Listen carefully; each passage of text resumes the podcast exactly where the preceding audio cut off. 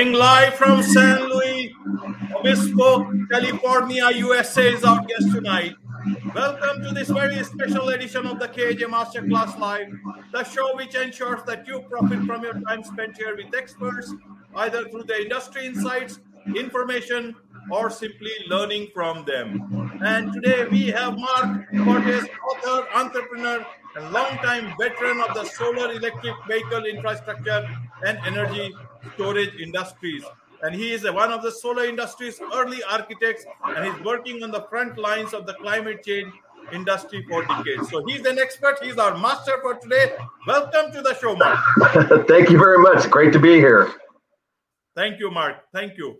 So, Marc, this whole debate now about climate has many a times, whenever there is a discussion, it tends to go uh, towards, you know, one is right, one is wrong, towards a bit on the political side, which we will avoid and try to uh, break those difficulties in that understanding of this simple thing which has become so complex through you. And that's why you are the master for today and you offer a new climate narrative which is down the middle aisle away from today's climate extremes. So, uh, Marc, sitting from uh, from, from where you are, how do you see this?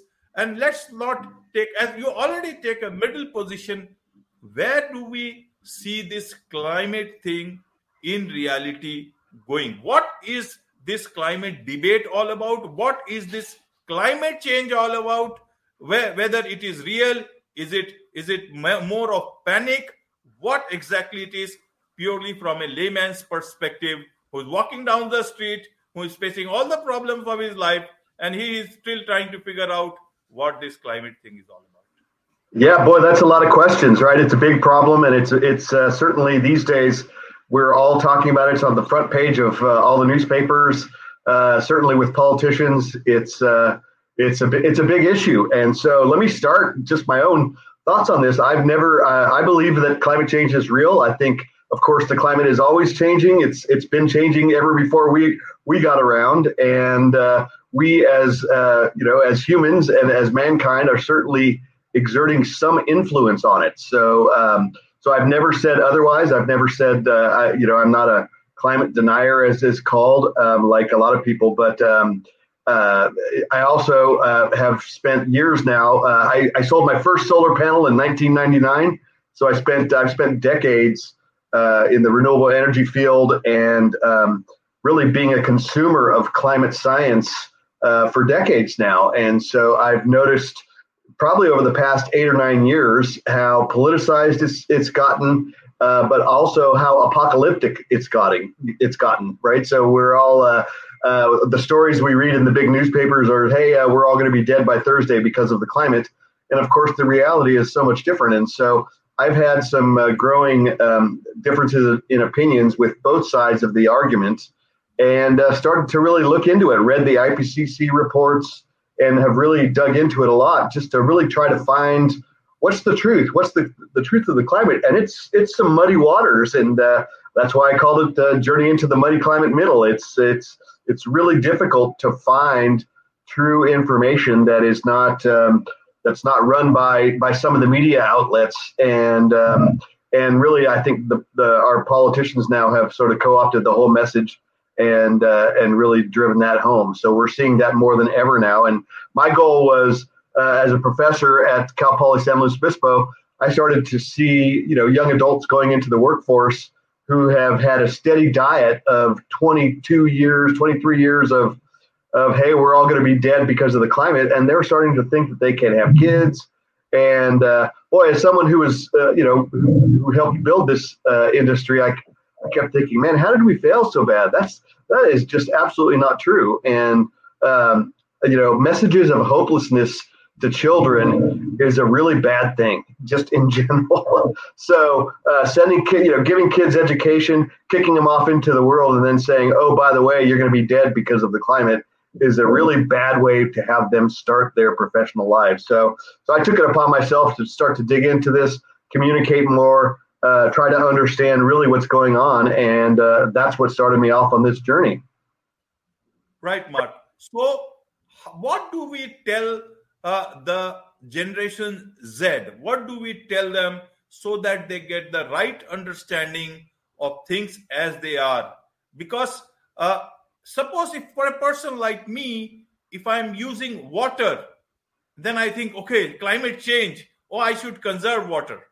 And I don't know. Then I, I, I, come to know, okay, there is a pipe broken somewhere and water is flowing down the streets and nobody is bothered.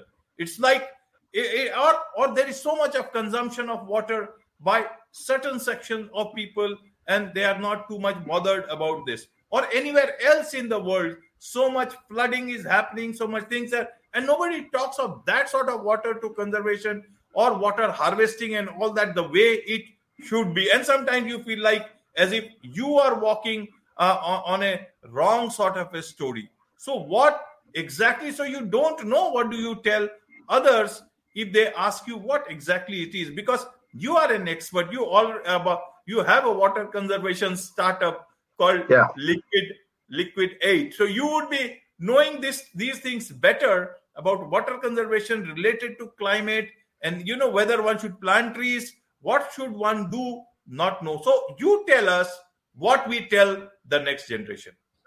Yeah well so no, no one ever talks about conservation right? Conserving water conserving electricity.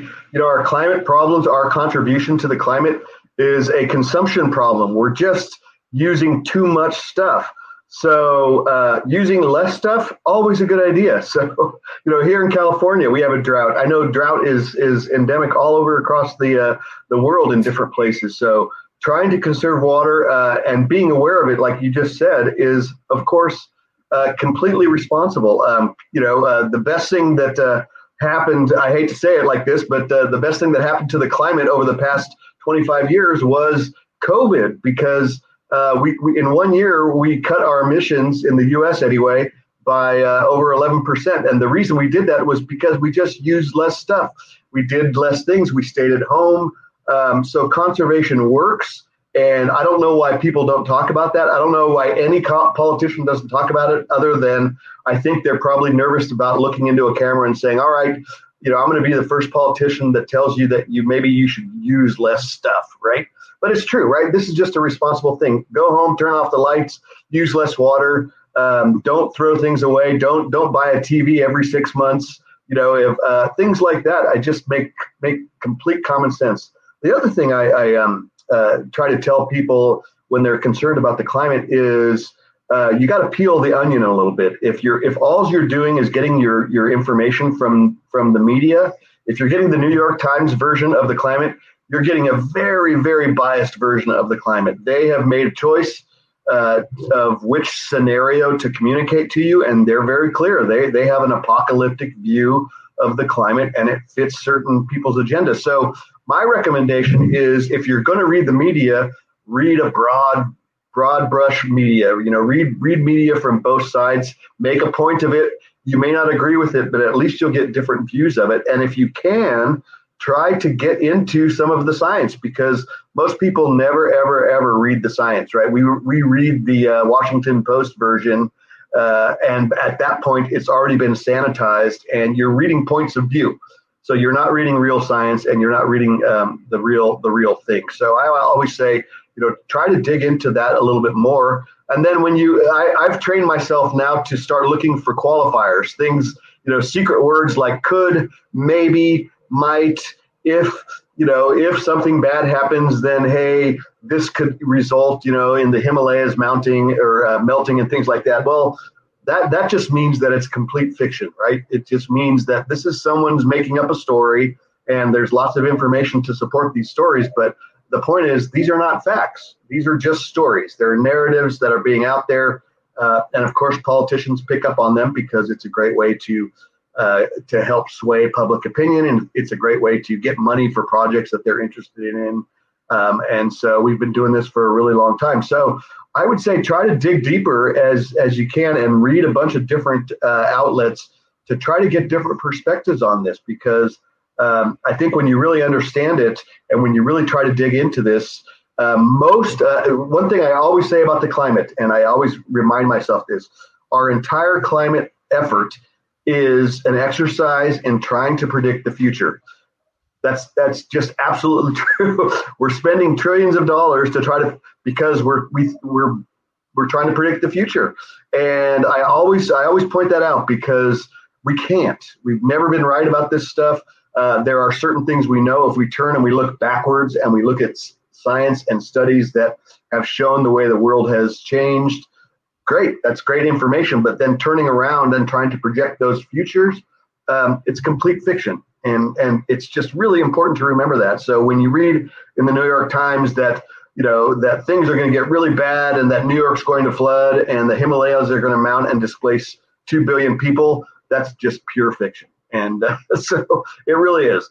And so I, I, would just say, you know, to have people look at and read at this stuff and train themselves a little bit to to really have a more discerning eye about this, because uh, if you really dig into it, you'll find that um, a lot of these narratives are just not not true. There are sci- there's some science that leads us in certain directions. The climate science tells us that we should be concerned and that we should pay attention to what's going on with our effect on the climate.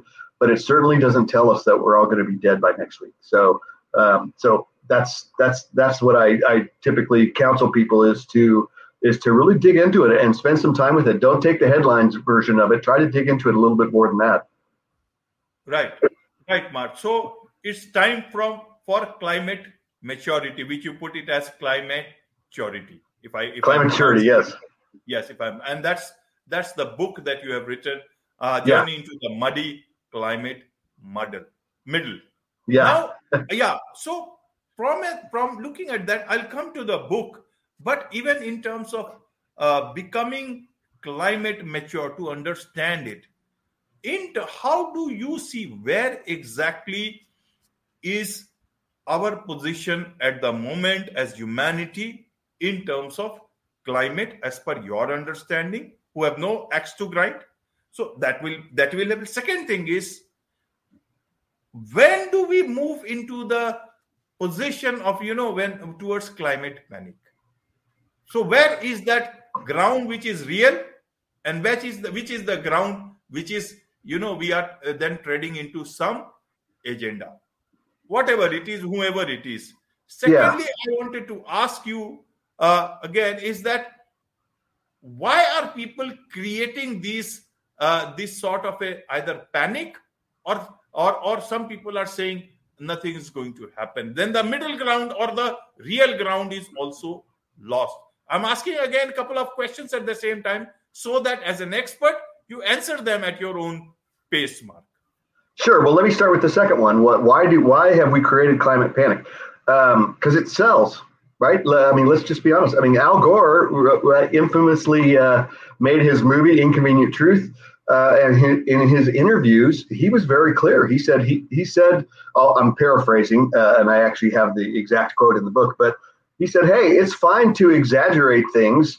um, in order to get people's attention. And um, and then he had some scientists that helped uh, that helped him do that. Dr. Stephen Schneider from Stanford won a Nobel Prize alongside Al Gore as his scientific right hand man. And uh, he he was very clear about this. He said, "There's science, and then there's my opinion of the science, and I have no problem giving you my opinion, even if it strays from the science." And hopefully they're the same, but if not, that's okay. I, I believe certain things, and I want to I want you to understand that this is an important issue. So so it started a long time ago. We've been getting a steady diet of what I call scientific advocacies, which is uh, there is some science, yes, of course, and there's lots of science. And I'm not a clim- climate scientist, so I, I don't want to uh, pretend that I am. But I mean, the scientific community has been very clear about uh, they're also advocating. They're also taking positions on things, and there's a whole section of climate science that that believes that this is, uh, you know, it's their opinion that this is something really bad, and and they have no problem uh, telling you. Um, they they said it very clearly that they have no problem exaggerating all this because they want to get your attention. Um, so politicians trying to scare you is nothing new. It's always done and they do it because of what just happened in the U.S., where we had an election. Uh, but before that, we just uh, signed all of these bills where there's massive spending bills because they have successfully scared enough people to believe that we actually have to fund all of these uh, projects um, to help uh, you know, build solar energy, windmill, electric vehicles, all these things. Which I have nothing against all of these technologies, but uh, to break the bank to to try to solarize the world is not a very good plan. Uh, you know, I worked in solar for for decades.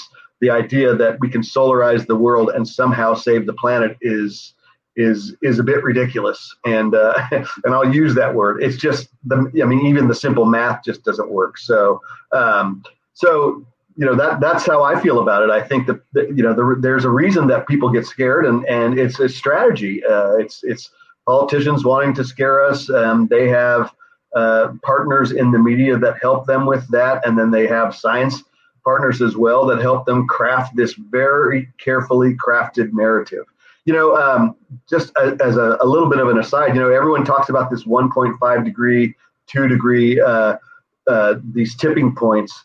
Um, I'm, I'm, I'm in the middle of digging into this now, but everyone assumes that that is this incredible science baseline, that there's all these studies that show that, when in fact, the opposite is absolutely true. these are just numbers some guys came up with.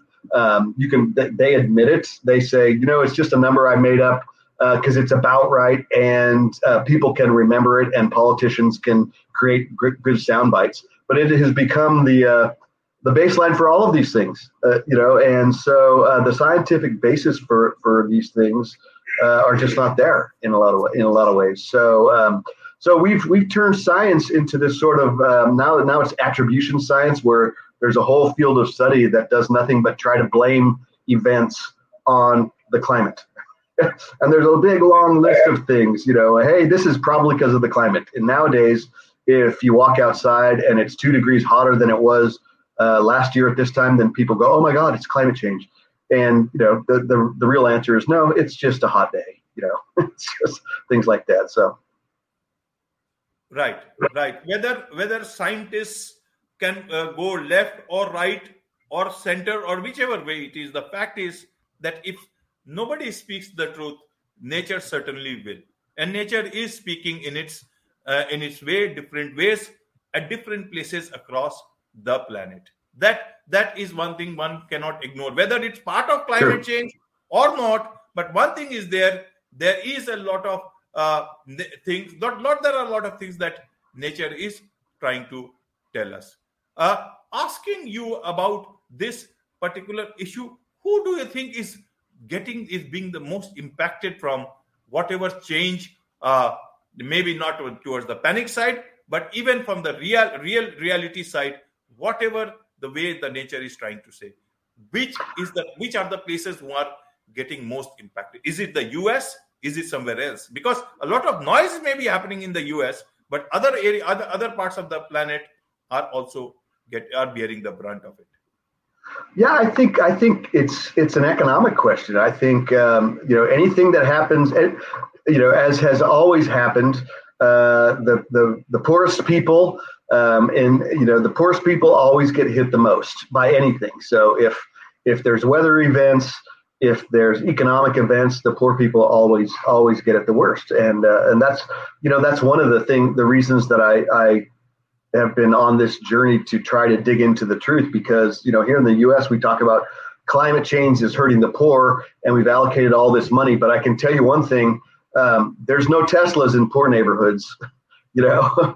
Poor neighborhoods uh, I come from Oakland and it's a pretty rough rough town and um, you know uh, it's now being gentrified and it's starting to transform. But you know in the bad parts the poor parts of Oakland they don't need Teslas they need health care. They need mental health care. They need jobs. They need security. They need safety for their kids. They need schools. So, you know, um, so I, I really cringe a bit when, you know, I look at these Teslas. They're great vehicles. They're wonderful to drive. They're fantastic technology, but there's twenty to thirty thousand dollars of public money attached to each car, and uh, you know they're not going to the inner city. They're not going to the poor people. So, you know, uh, poor the poor people across the world tend to get hit by these problems the most, of course. Um, and uh, we have used, unfortunately, we have used uh, words like social justice and things like that to justify all of our spending programs, but they're not getting the benefits of it.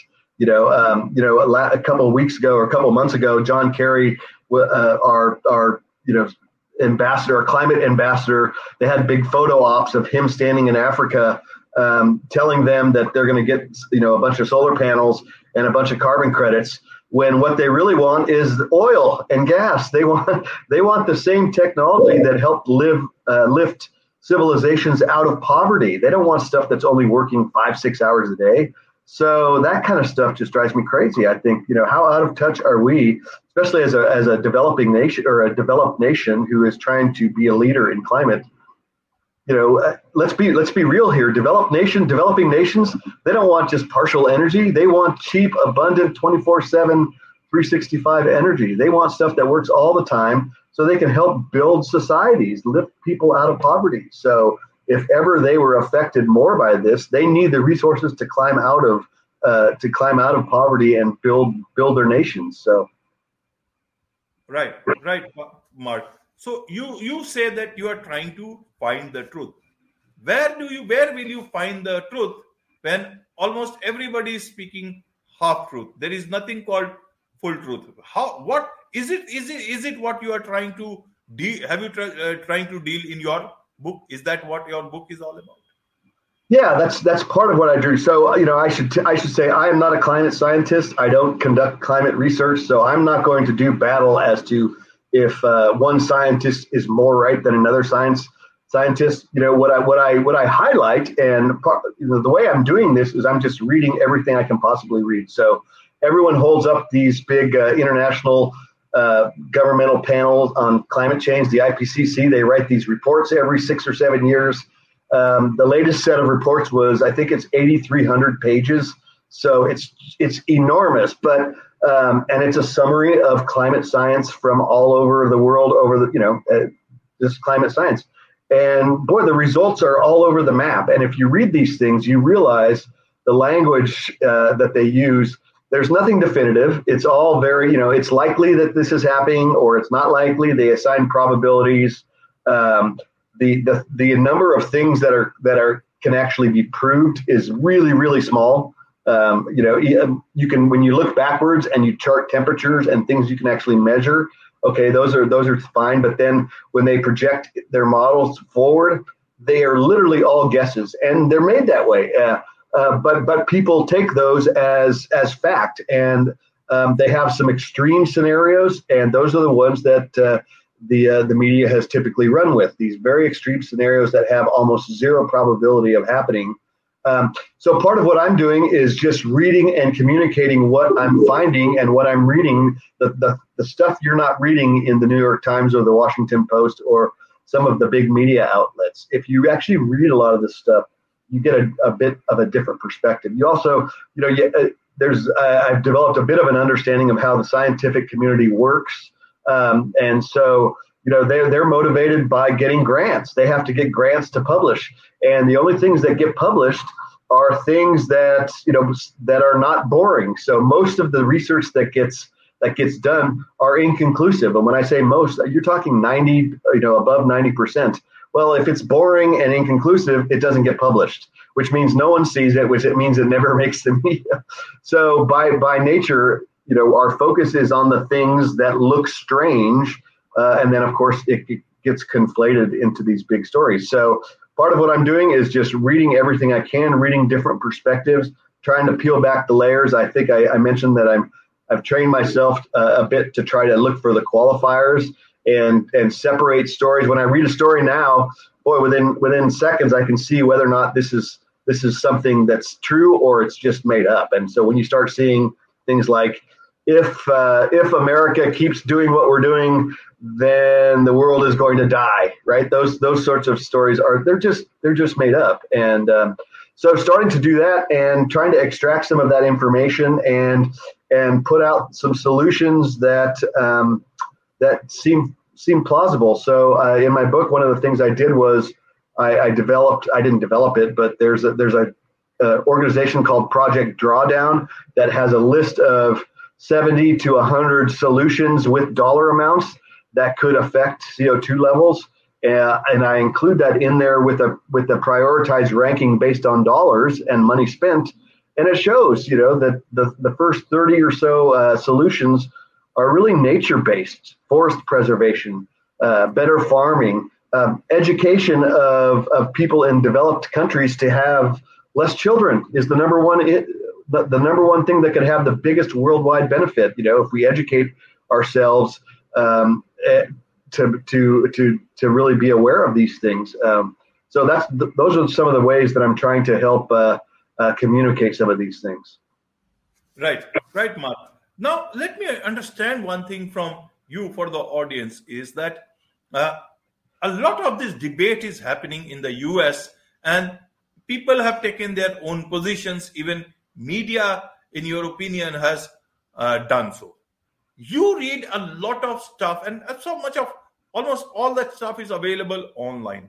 Yeah. What is your understanding of the international media or international writings on this particular topic? Does the world think, or world media, world writers, world scientists beyond the US, do they also think the same way that the that uh, that responsible people in the US uh, are, are, are writing or talking about? How or is there a difference? Uh, how it all will reflect because I have not had the chance to reach too much. Indian media or Indian writing is a bit different in that sense, and I, as of now, we don't have that sort of a climate panic, though we have gone for net zero 2070, that sort of a target, and even electric vehicles, but we are doing at our own pace. Our yeah. government has been very pragmatic in that sense and looking at our needs, but we also want to do whatever we can for the planet. And we have that sort of a, uh, you can say, mindset that has been for quite some time now. So, what is your understanding of uh, the US sort uh, US sort of a uh, you can say writing or understanding that is trying to be imposed and vis-a-vis the other part of the world?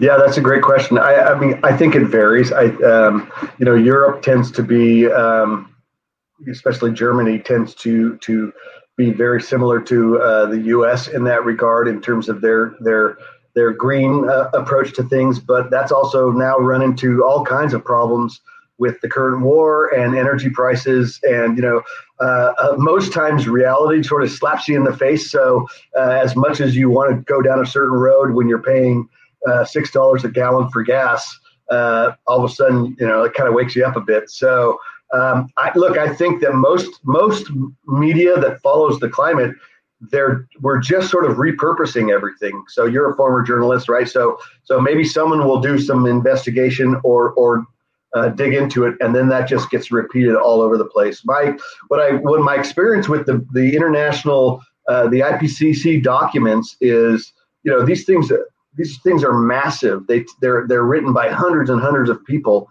um, and you know, the IPCC is is an arm of the United Nations. We started talking about the United Nations, right? And so, what is the United Nations? They're a political group, and and it's primarily an economic one, right? So, so you know, what's the standard story? What what's the story that if you're a developing nation, what do you want? You want money. You want money from rich countries. You want so so. What are you going to say? You're going to say, of course, of course, we're getting ravaged by the climate. So, U.S., China uh, you know, Great Britain, help us. You need to give us tons of money so we can, because we're the victims of this. Now, is it true? Well, no. uh, you know, we had this we had this discussion earlier. You know, if you're poorer, then you're you're affected uh, more by all kinds of different problems. So so that that's been my experience in reading this thing. You know, the the you know the developed nations they have an official position, and so um, you know the the U.S. media will say climate's very very bad it's very and super super important um, china will go come will stand up in front of the world and say yes we believe it's good. It's a big problem and we're going to go to net zero. And then when the camera turns off they order a bunch of coal plants. So they're not too worried right? And so um, so it varies all over the place. I think you, you're finding that these stories get out there and then they just tra- travel the world. These days you know it can be done instantly through social media and things like that. So there are some standard stories uh, that have that that go around, and and that's part of the challenge. What is the truth? Finding the truth is really difficult, and finding um, you know I, I appreciate India's pragmatic approach because it's what we need. You know, no one's going to break the bank if if gas is six dollars a gallon. um, you know, you're not going to spend, you know, eighty thousand dollars on a Tesla if you can't afford it. You're just not going to do it. Right, right, Marc. Uh, now to understand, when, when is the your book coming out, or is it already available uh, for people to buy? Yeah, it's available on uh, on Amazon. I've been uh, it's uh, you're selling it through there, and uh, or my website climaturity.com.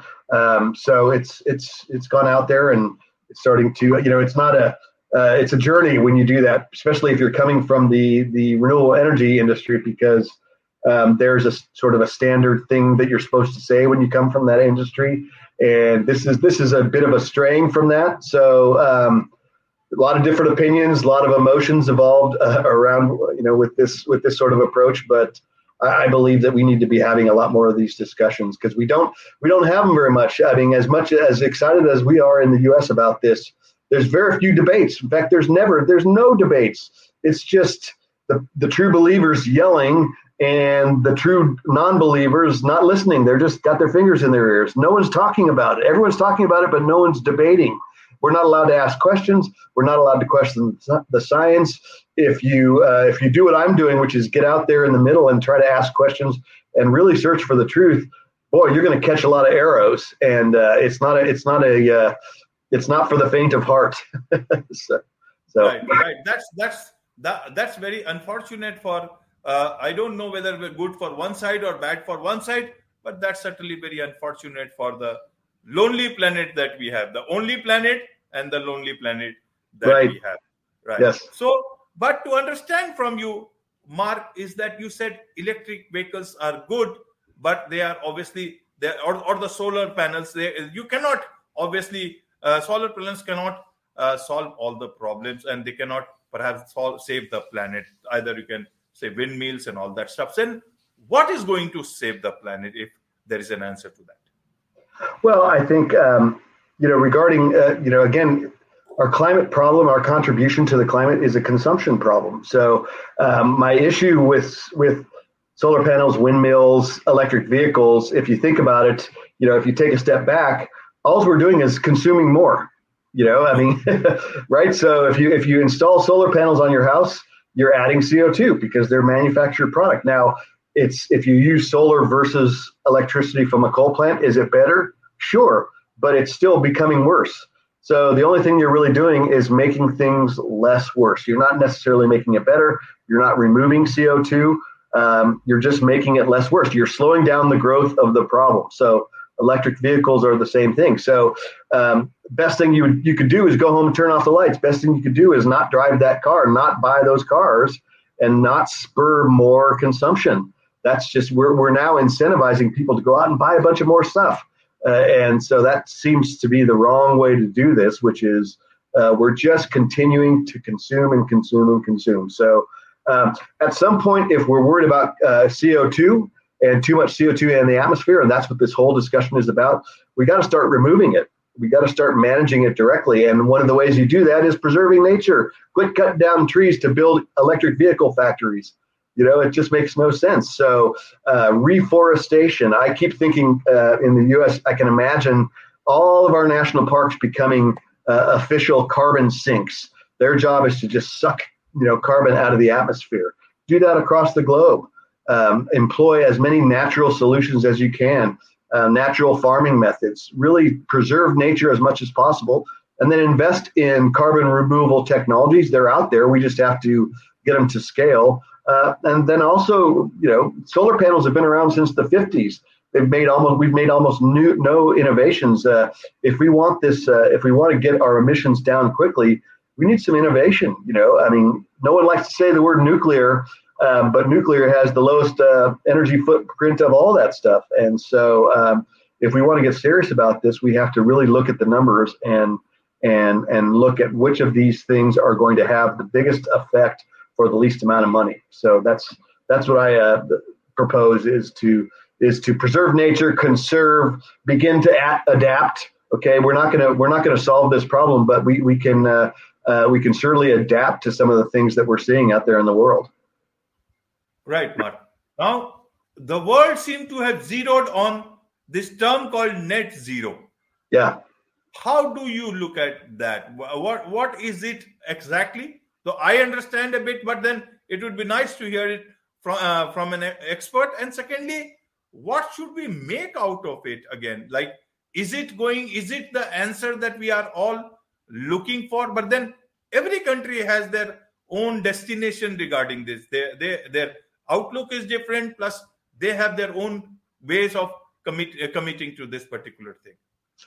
Yeah, net zero is code for not making the problem worse. okay, so so net zero means I'm going to stop being bad, right? Because it's it's focused.